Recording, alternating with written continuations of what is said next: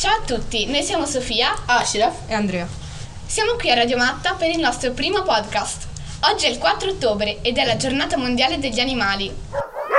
È celebrato in modi diversi in, in pa- diversi paesi e attraverso, so, attraverso una maggiore consapevolezza ed educazione possiamo creare un mondo in, in cui anima- gli animali siano sempre riconosciuti come esseri viventi degni di rispetto. Quando è nata la giornata monda- mondiale del, eh, degli animali?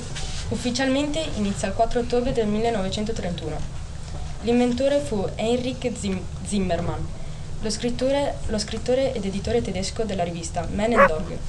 Zimmermann lavorò instancabilmente sulla promozione di questa giornata e durante un congresso a Firenze la sua proposta di celebrare gli animali venne finalmente approvata.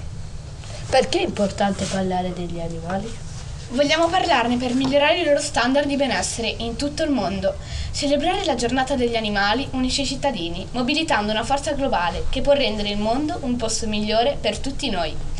Per raggiungere questo obiettivo, le organizzazioni per il benessere degli animali, i club per giovani e bambini, le imprese, i singoli individui vengono invitati ad organizzare eventi e quindi noi abbiamo pensato, cosa c'è di meglio di un bel podcast? Tutti, tutti ci sentiamo coinvolti. Molti di noi hanno in casa un animale domestico o lo vorrebbero avere. Tu preferisci cani o gatti, pesci rossi o canarini, criceto o coniglio, insetti o tartarughe? Ci sono molti gruppi che quotidianamente lottano per attivare l'attenzione dei media, con il quale il fine è di aumentare la consapevolezza nei consumatori. Infatti, non so se lo sapevate, ma dobbiamo evitare tutti i cosmetici testati sugli animali. È molto importante controllare sempre i prodotti prima di acquistarli. Siamo nel 2022, evitiamo le pellicce. Siamo nel 2022, evitiamo di andare negli zoo dove si vedono gli animali soffrire o peggio ancora nei circhi, dove vengono addestrati e torturati. Bellissimo andare al circo, ma quello senza animali. La partecipazione alla giornata mondiale degli animali continuerà a crescere fino a quando non raggiungerà e collegherà sostenitori degli animali in ogni angolo del mondo. È qualcosa a cui tutti possono unirsi, indipendentemente dal fatto che facciano parte di un'organizzazione o siano dei singoli individui. Le vite degli animali sono profondamente influenzate dalle, no- dalle azioni di, di individui, imprese e nazioni. Il loro benessere dipende dalle nostre scelte.